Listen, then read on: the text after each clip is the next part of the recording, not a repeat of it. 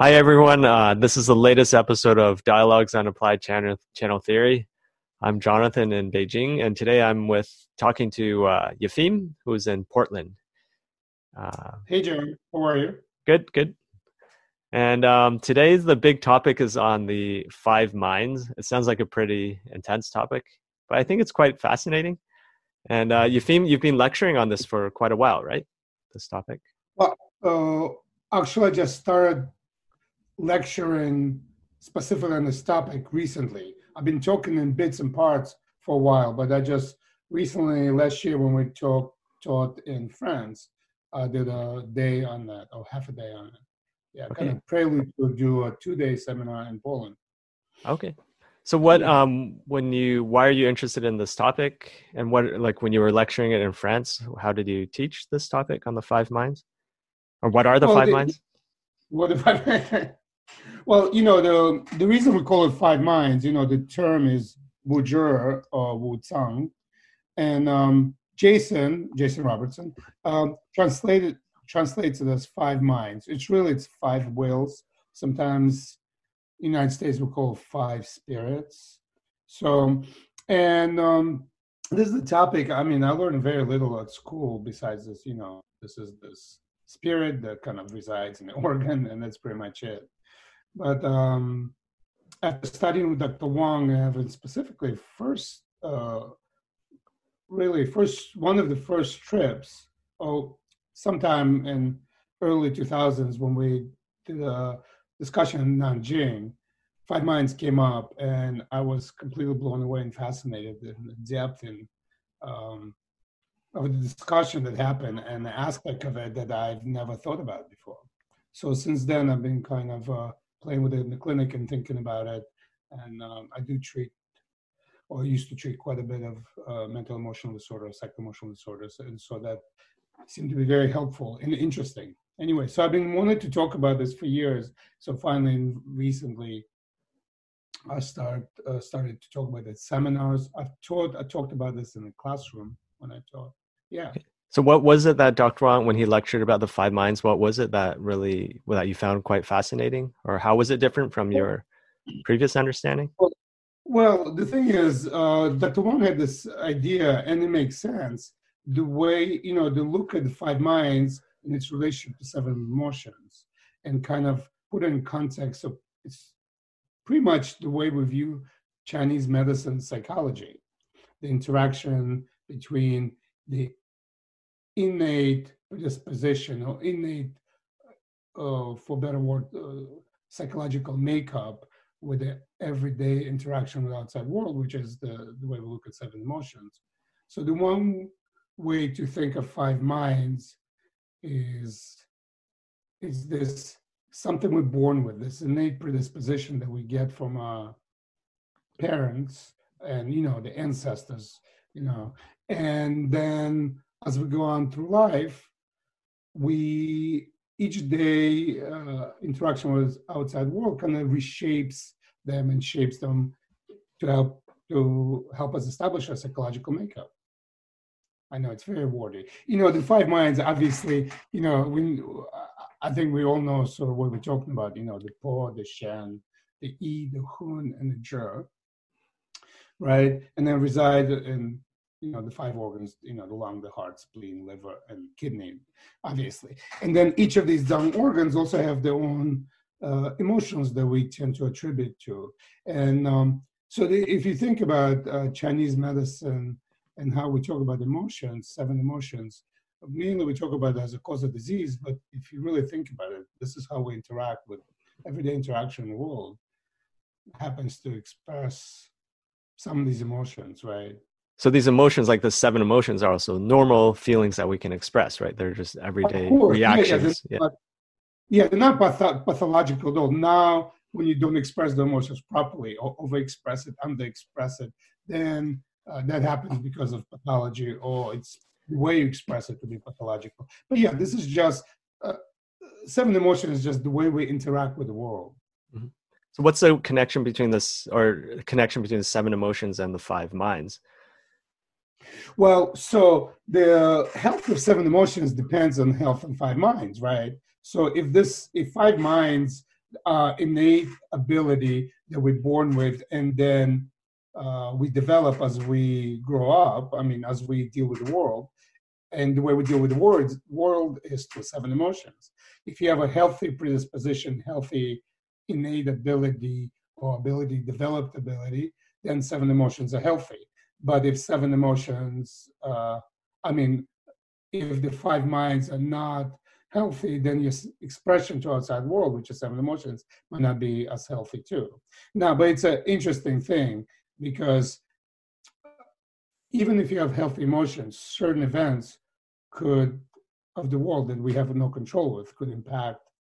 You know, there's war, there's pandemics, there's terrible family. You know, there's countless things that we as humans, uh, you know, um, in, you know, endure or we process or deal with every day that could have a negative, especially if they're severe, have negative impact on uh, five minds.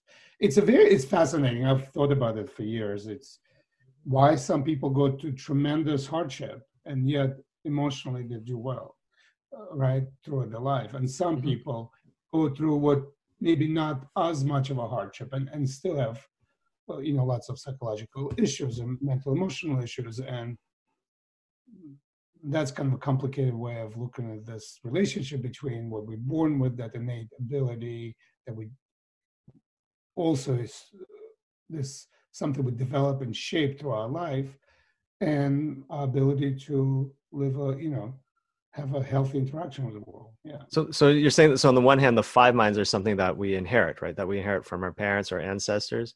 But at the same time, yeah, like mean, as you uh, experience the world, experience your society, and your interactions interactions with society and life that can shape your five minds too yes what, so yes. you inherit five minds yeah exactly but i think and again you know i'm not a psychologist no medical doctor or researcher but i think from the first moment we open mouth and start crying and uh, breathing on their own outside of the womb we are start experiencing the world and that experience starts right away shaping this you know the five minds yeah. Can you just uh, go over each of the five minds for people that are not too familiar with it? Sure.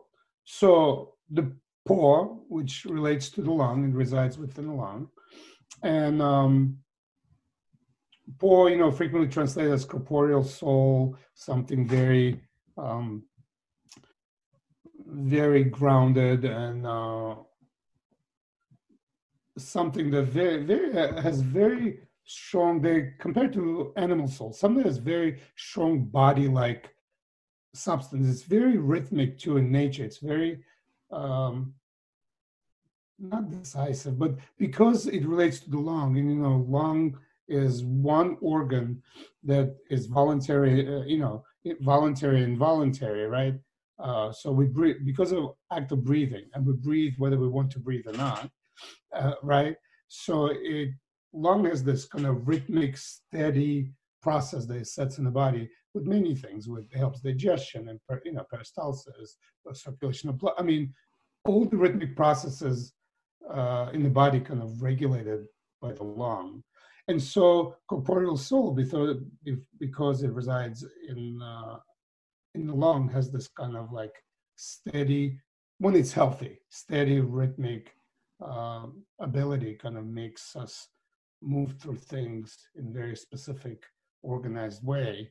And when it's injured, a person loses that ability. And clinically, mainly, I see people going through serious grief, usually injures uh, the Po. Mm-hmm. In what way? How would it how would it present present itself clinically?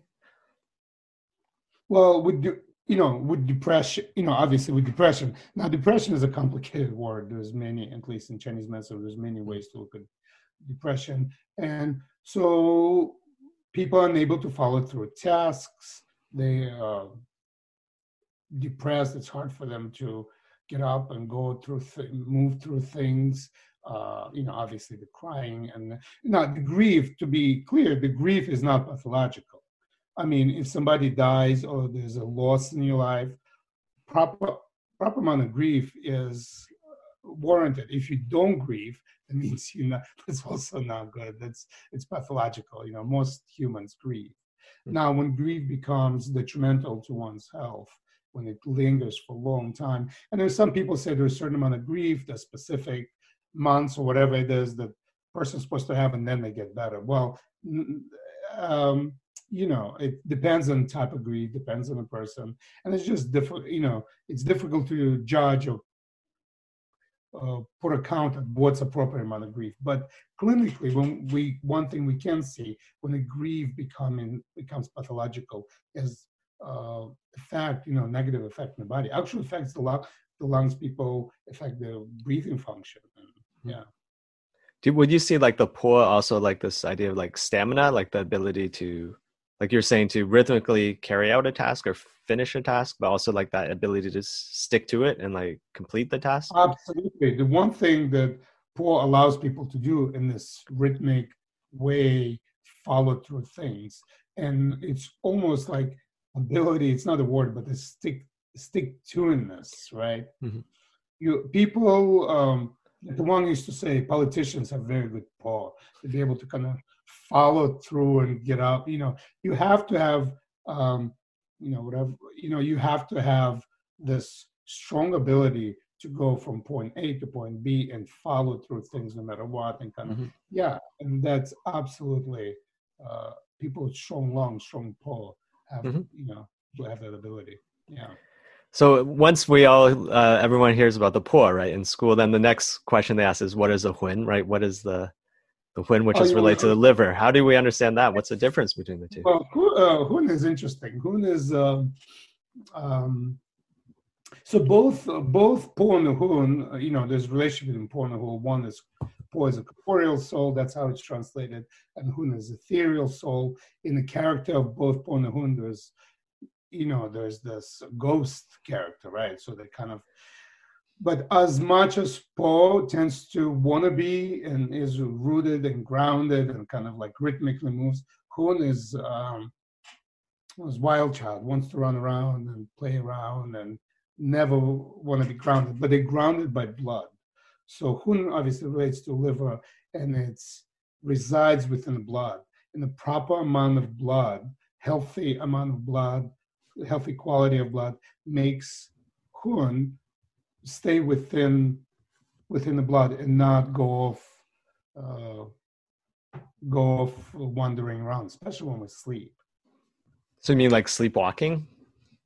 Sleep, not just yes, sleepwalking, but um, sleepwalking is extreme kind of a degree of this. So at night, also people talking sleep, people. So even talk type, you know, some people talking to sleep, but don't know they don't know what to say. And that's also related to Hun. It's kind of like a mild version of uh, of sleepwalking, or just lots of dreams that uh, like all over the place, move around and stuff. Th- that could be related to to Hun.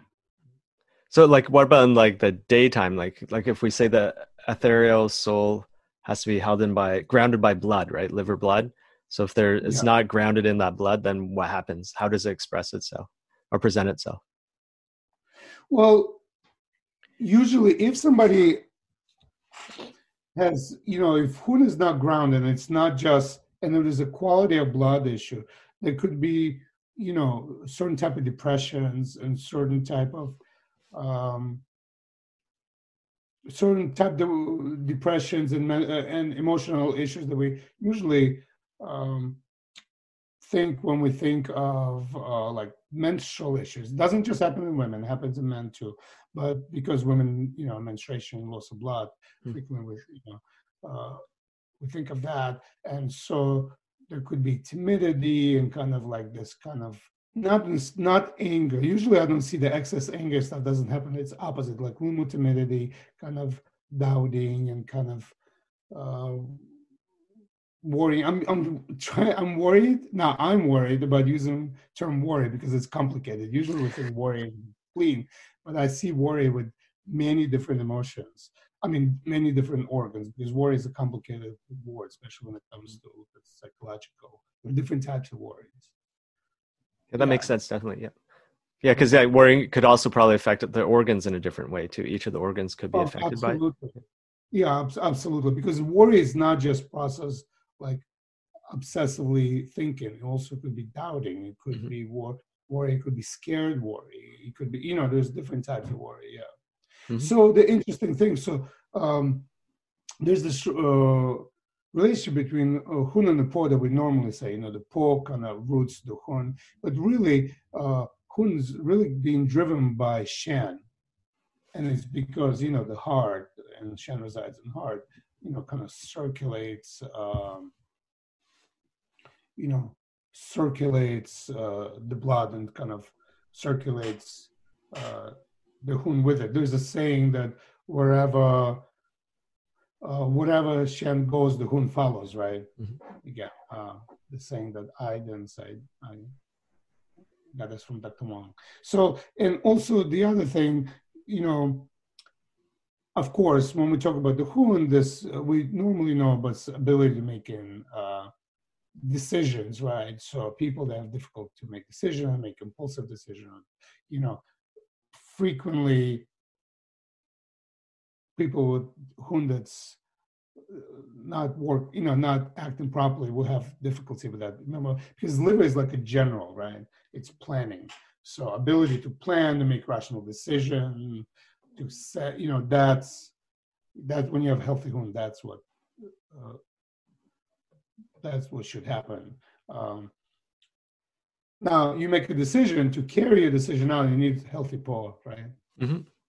But to make a decision is is definitely definitely a Hun. I've had actually a few um, cases. The one I thought about, I was thinking about it yesterday. Somebody I told years ago, uh, treated years ago, and um, he was really one of the most severe cases of sleepwalking I've had.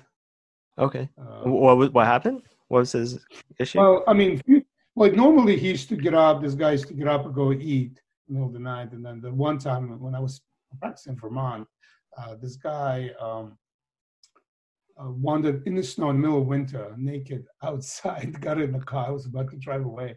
His partner ran out and got him. Yeah, he didn't remember anything. Yeah. and then what happened? How did you treat him? Well, I used to treat, so I used to treat this guy for he had quite a few uh, serious illnesses, so I used to treat him for years, and then we became friends because you know small town. Um, we ended up him and his uh, husband, and we became friends. So anyway, uh, so one of the things I did, I treated uh, besides other things, but when sleepwalking got bad, I treated the hun and the liver. Mhm. And I'll talk about maybe in a little bit. You know, I like combining. Well, it depend. Obviously, it depends. You have to do diagnosis and palpate. I still palpate for everything, obviously, but um, I end up treating the you know the Hun point and probably some other point. But the thing I like to do is combine source points and back shu points. So there's source back shu and a Hun. Mhm. Why why the back shu points? I like combining. So frequently for treating, um, well, first I don't do a lot of back treatments in general. I also, as as you know, I do very few, Mhm. try to do very few needles. So when I actually am treating, uh, utilizing five minds, this is one time I use more needles than normal for me. And uh, uh, in general, there's one point pair, the classical point pair, at least my interpretation of this classical point pair that I really like. Uh, source points with back shu points. Mhm. They seem to be very tonifying, right? Mhm. Uh, very tonifying specifically for the organ itself. So I found that when um, when one of five minds is weakened or, has difficulty when I want to strengthen it, I frequently will use a source point and back shu point point together with that, that outer shu points point to do that. And usually I don't just do one back shu points or one outer shu points. I usually at least combine with one more. It, again, depends, but yeah. So for this patient you were saying who had the sleepwalking, you were doing like liver three with the liver back Well, point? Actually, I was thinking, so actually on him, I did liver three and liver eight. So Mhm. I want to regulate and tonify, uh, you know, the liver. And then I did UB 18 and um, UB 47, right? Mhm. Line. and then I believe I also I, you know, it's been quite a few years ago. Uh, quite a few years, over 15 years. So, but I, I believe I did also the Po. Okay. Thing. Oh, Shen, I don't remember, but but that was the main thing. I remember doing that. Okay. Um, yeah. So when you're do, when you're doing this, when you decide to use the back shu points, are you also trying to find changes like uh, based on palpation too? Like, do they have to have Well, any kind of change on the back shu points or those like points related to the five minds? Well, um, I you know I don't. It's really hard for me to palpate the back shu points and get enough information unless it's obvious or outer shu points. But I do palpate the du channel, and I palpate the you know right next to the du channel like like Huatuo Jiaji, the kind of the lower, and I look for changes there. Mhm. Yeah. And again, not everybody do I see a mental emotional disorders. I right away do outer shu point. I mean, I do this treatment. Normally, I don't. Do other stuff, treatment of depression. Uh, it's just when it's warrants um, the kind of if there's something really deeply uh, affected on it's shows me that's the problem uh, within the kind of this deeper emotional you know makeup or something i'll try to address it Mhm. So you will you do? Uh, sorry, actually- go ahead will you use needles or do you use moxa on, on the Oh, back points? Usually I do needles. If somebody's really weak, I might do moxa somewhere else. I one thing I was going to say, I frequently my needle du point to Mhm. on the back. Okay. But it depends. Okay, and the du point you're finding based on palpation, I assume. Of course, yeah. yeah. Um, just can you? Okay, so we talked about the Hun, the Po. Can you just review what the Shen is, the spirit? And we know it's related Yeah, to the heart, but Yeah. Well, also, you know, I actually, uh, I'm not a, I'm not a Chinese speaker, even though I did, I think I put semi-valiant effort over the years to study, and now I'm, well, anyway. But uh, I like actually not to say Shen because Shen is a complicated word in Chinese, word in Chinese language, and so I say Shen Ming. Ming is like the clarity of the Shen, right, of your mind, clarity of the mind, right and even with the uh, with the heart heart we frequently think oh heart relate the emotion related to heart is joy right Mhm. uh, but then somehow especially students forget that uh, actually all emotions relate to heart and the reason i'm bringing this up so one thing um, shen or shen ming does so our ability to recognize environment around us to recognize everything that's going on to be able to um, have this innate intelligence that's related to Shen. So, to be able to process any emotion, whether it's anger, sadness, or worry, you have to have a clear Shen so you can understand it. So, heart frequently and Shen plays a role in uh, mental emotional issues, especially long term. Um, so, besides, uh, you know, obviously people that have disturbed Shen, and again, I don't like using disturbed Shen because it's overused, I think. But problems with the Shen, you can have mild, um, mild uh, presentation, like somebody's being easily distracted. This could be just, you see that with kids a lot. It's not like this Shen is disturbed, but there's some, uh, maybe something related to Shen. They unable to kind of follow, kind of uh, follow through all the way to the point of uh, cognitive issues, whether it's adults with um, or older people with dementia and you know Alzheimer's, as uh, you know, the, or people with developmental issue, you know, kids with developmental, or not just kids, developmental issues. When there's difficulty to make to see environment clearly, it's the world to ability to recognize uh, and act appropriate appropriately. When I say appropriately, what's deemed normal in society, right? Because uh, that ability is def- uh, when the Shen is injured, the ability could get affected. And then it's hard to make these intuitive leaps that we normally do every day, you know. What about people who are like overly aware or overly clear of their surroundings? Like they're aware of every minute detail around them. Is that would that be part of that too? You think? I over the. Uh, I'm just thinking. If, um, my wife um, Jane, as you know, accuses me sometimes to be able to hear and see everything. Um, though I don't think I'm overly aware of my surroundings, but um, I'm definitely not scared of my surroundings. But it's interesting. Yes, I think people hypervigilance, people yeah. that hypervigilant, which makes them uneasy, right? If somebody's hypervigilant, they kind of cool and calm and relaxed, it's fine. But people that are hypervigilant, overly aware, that usually comes from some kind of, I think, heart kidney, from fear affecting the heart, kind of like always on ready to bounce or something. yeah. Okay. Are you giving yourself a self-diagnosis or no? no, no, I think I'm fine. I think it's been teaching the classroom for the, over 20 years. I uh, I develop ability to see what and hear every, even as my hearing getting getting worse. See and hear, and what other students do all the time. It doesn't matter how small.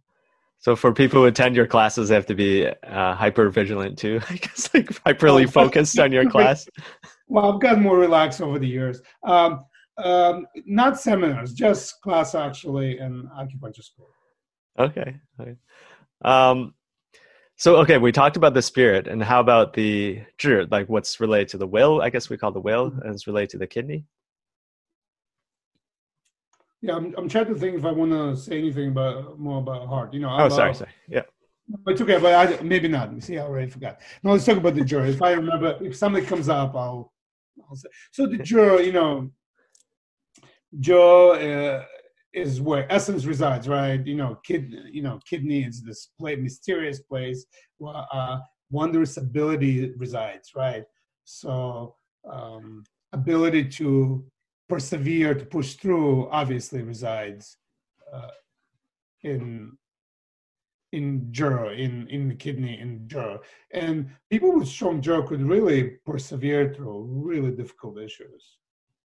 And um you know all these crazy stories we hear you know mother run up picking up the bus and stuff that like that burst of um of strength. Usually we, we attributed to Zhi usually.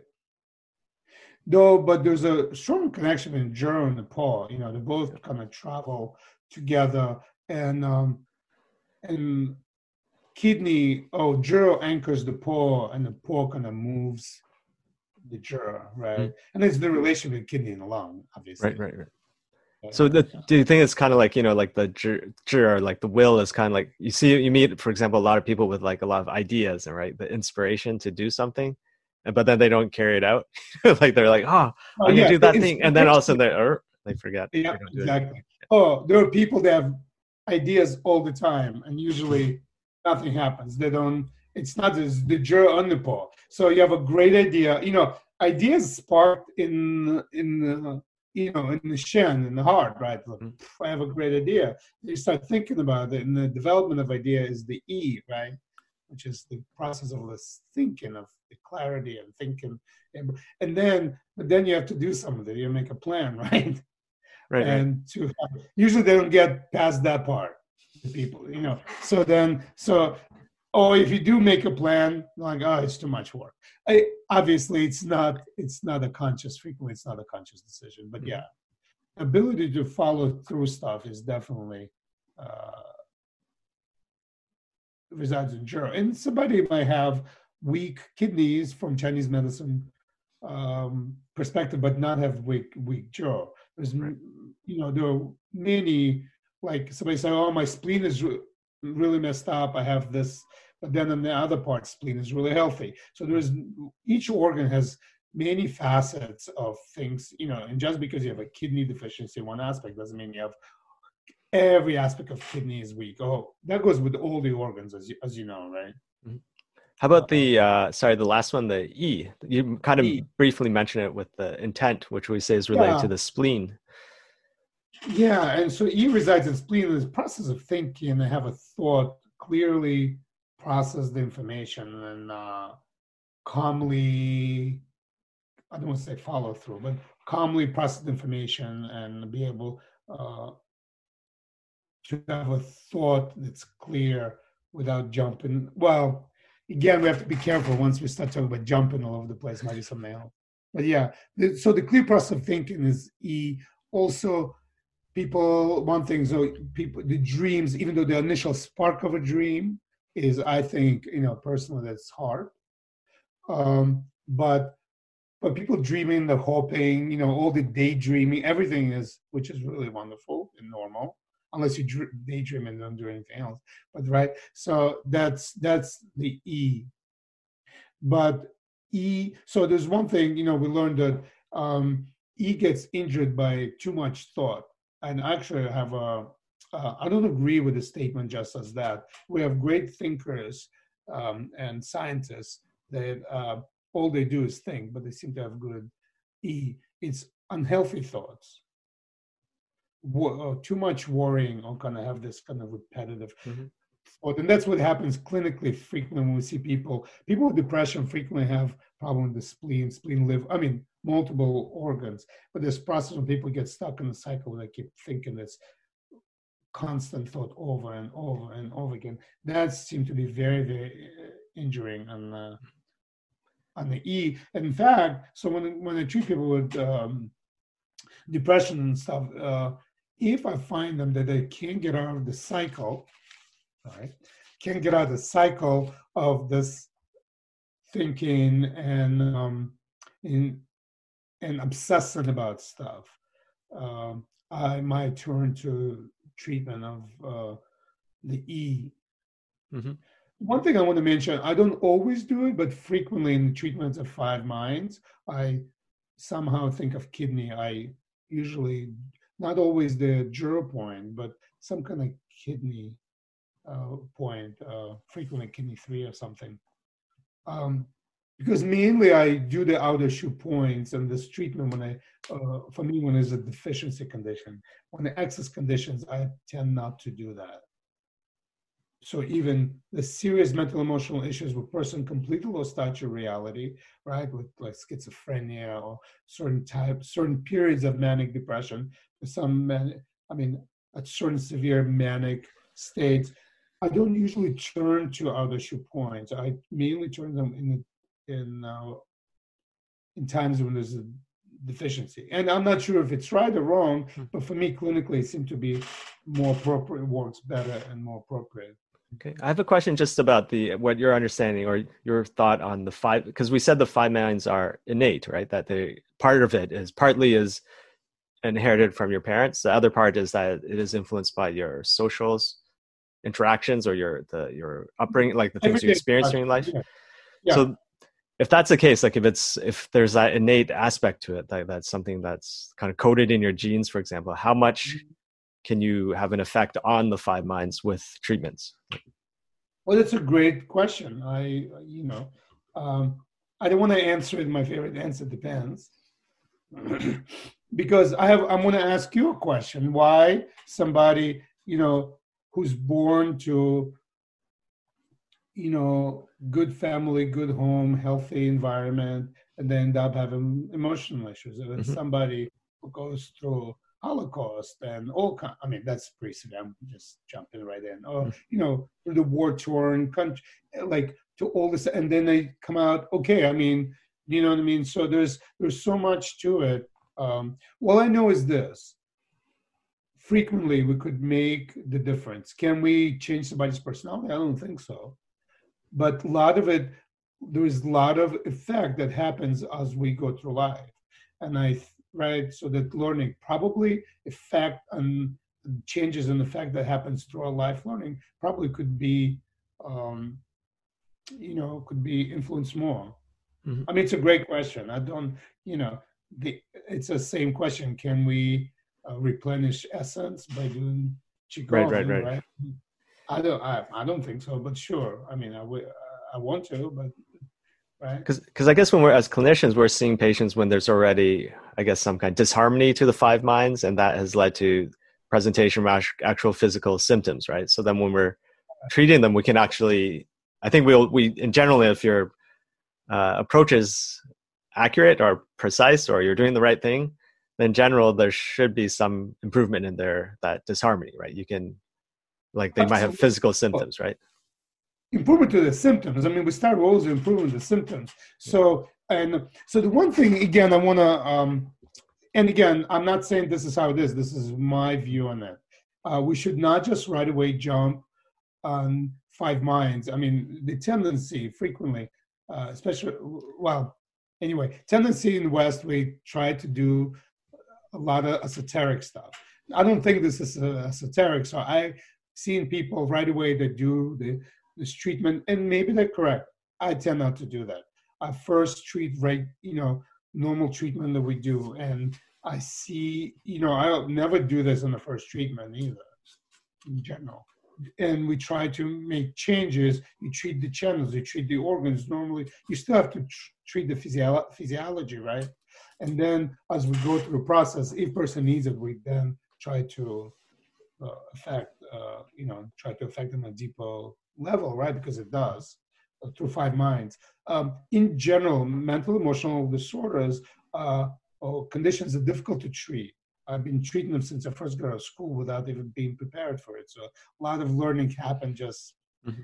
by seeing patients. And I've had patients, some for, um, I've had pre patients with, with serious uh, issues, and some I treated for five, six years, and after that, you could see them kind of change, changing the kind of the actually not just the symptoms, like people going back to work, people re-entering society, but it doesn't happen always. Some uh, some people, you know, the people with some severe depression, they unfortunately sometimes things don't work out, you know, and um, you know, yeah.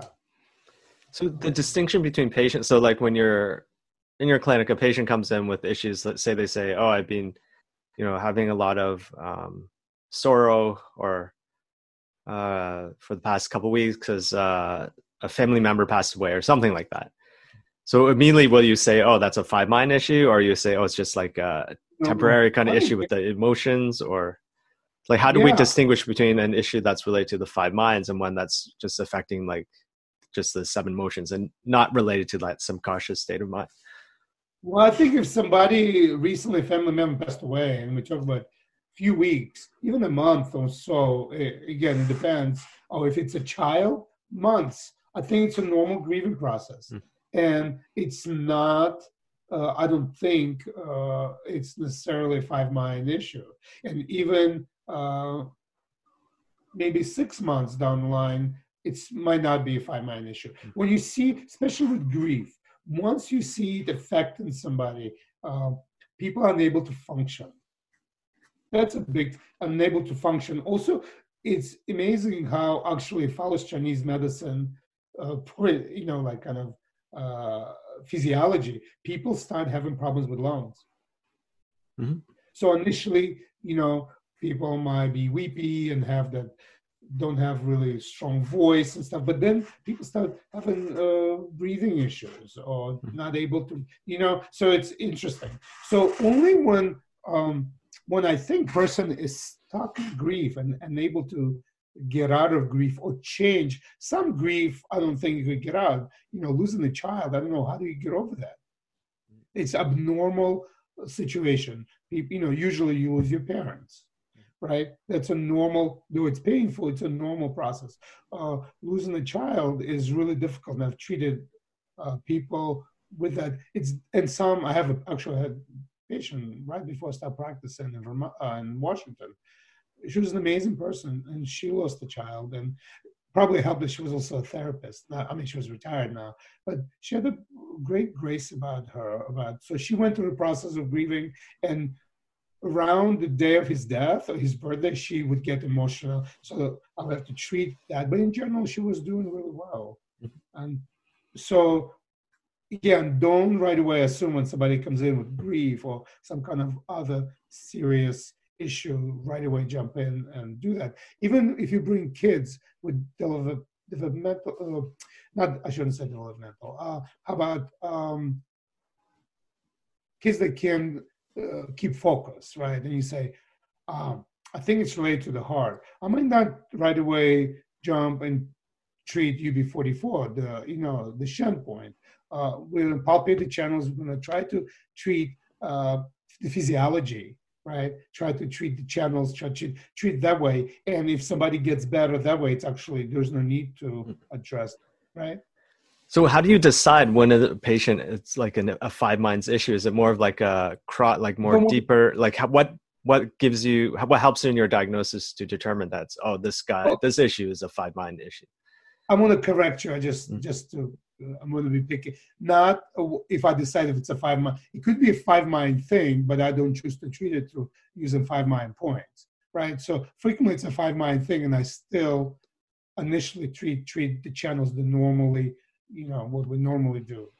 When do I decide? When I'm uh, one patient's not getting better and they're stuck in the cycle, and I, and I can what I think I'm unable to change enough with doing the channel treatment. Yeah. So is it more like a deep rooted kind of um, psycho emotional kind of issue? That's it's not just like oh I just had you know my my dad passed away a week ago and that that's led to some grief. Or is it more kind of like chronic like you know grief for like 20 30 years or 40 years or both deep rooted mm-hmm. and uh, deep rooted and a chronic issue. But again i want to emphasize again when somebody comes in with a deep rooted yeah, I, I still first initially try to treat the channels. Uh, because think about this. If the channels uh, not working properly. There's a bunch of issues with the channel organ system right? If we just do not, we not be able we not be able to affect the the actual those areas enough right? Mm-hmm. you need to get uh, kind of you have to treat in general and try to reestablish normal function of channels. You don't you can't always do that. And you know again, I'm not. This is sort of how I view it. I'm not saying that's I understand. That's how I approach it. I just, I think I mentioned this a, a, a, while ago. But I had this patient like uh, last year around this time, and she had her main complaint at the time was just headaches, um, mm-hmm. and she had like a lot of signs of Shaoyang fire too. But I was using like San Jiao five, GB forty one to clear that fire, and like maybe small intestine three, things like that, just for the. Uh, mm-hmm the, those symptoms, and she had been actually hospitalized in for uh, oh, uh, in a psychological psychiatric hospital in oh, China. Wow. I think because she had uh, like she was just sleeping in bed. She was like not leaving her. She was just stuck in bed for oh, oh yeah, yeah, yeah. for a long time. So I think her husband sent her there, and they gave her just a ton of Western medic, you know, medication, and she was eventually, you know, after a couple weeks, she was released from the hospital. But she, the remaining thing she had was this headache, and then so she came mm. for treatments with me, and um, those symptoms got better. And then, and like that fire, the Shaoyang fire, she had like poor sleep too, like difficulty falling asleep, and those symptoms got better. I think I mentioned this to you before, but then uh, then she went back to her home province and she got continued to get some treatments there, and they did this um, uh, dragon uh, fire moxa on the back on the spine, where you put like a, a layer of garlic yeah. and ginger, and then that loose mox on top, and then you set it on fire. And, she got warm. Right? Yeah, because you know most people it should be good, but she had like Shaoyang fire, right? So they did that, and then she got nosebleeds like after two two treatments. Oh wow! So then she came back a month later for for continue to, to get more treatments again because she said, oh now like poor sleep was her main issue, and then it became really difficult for me because she had like lots of like excess Shaoyang fire. And I think that added heat from the moxa just made it worse. But then over that course of treatments, like that was like right before COVID nineteen, like January ish. Um, but anyway, I learned some some issues like that. Like she had more deep rooted issues starting from like some childhood trauma.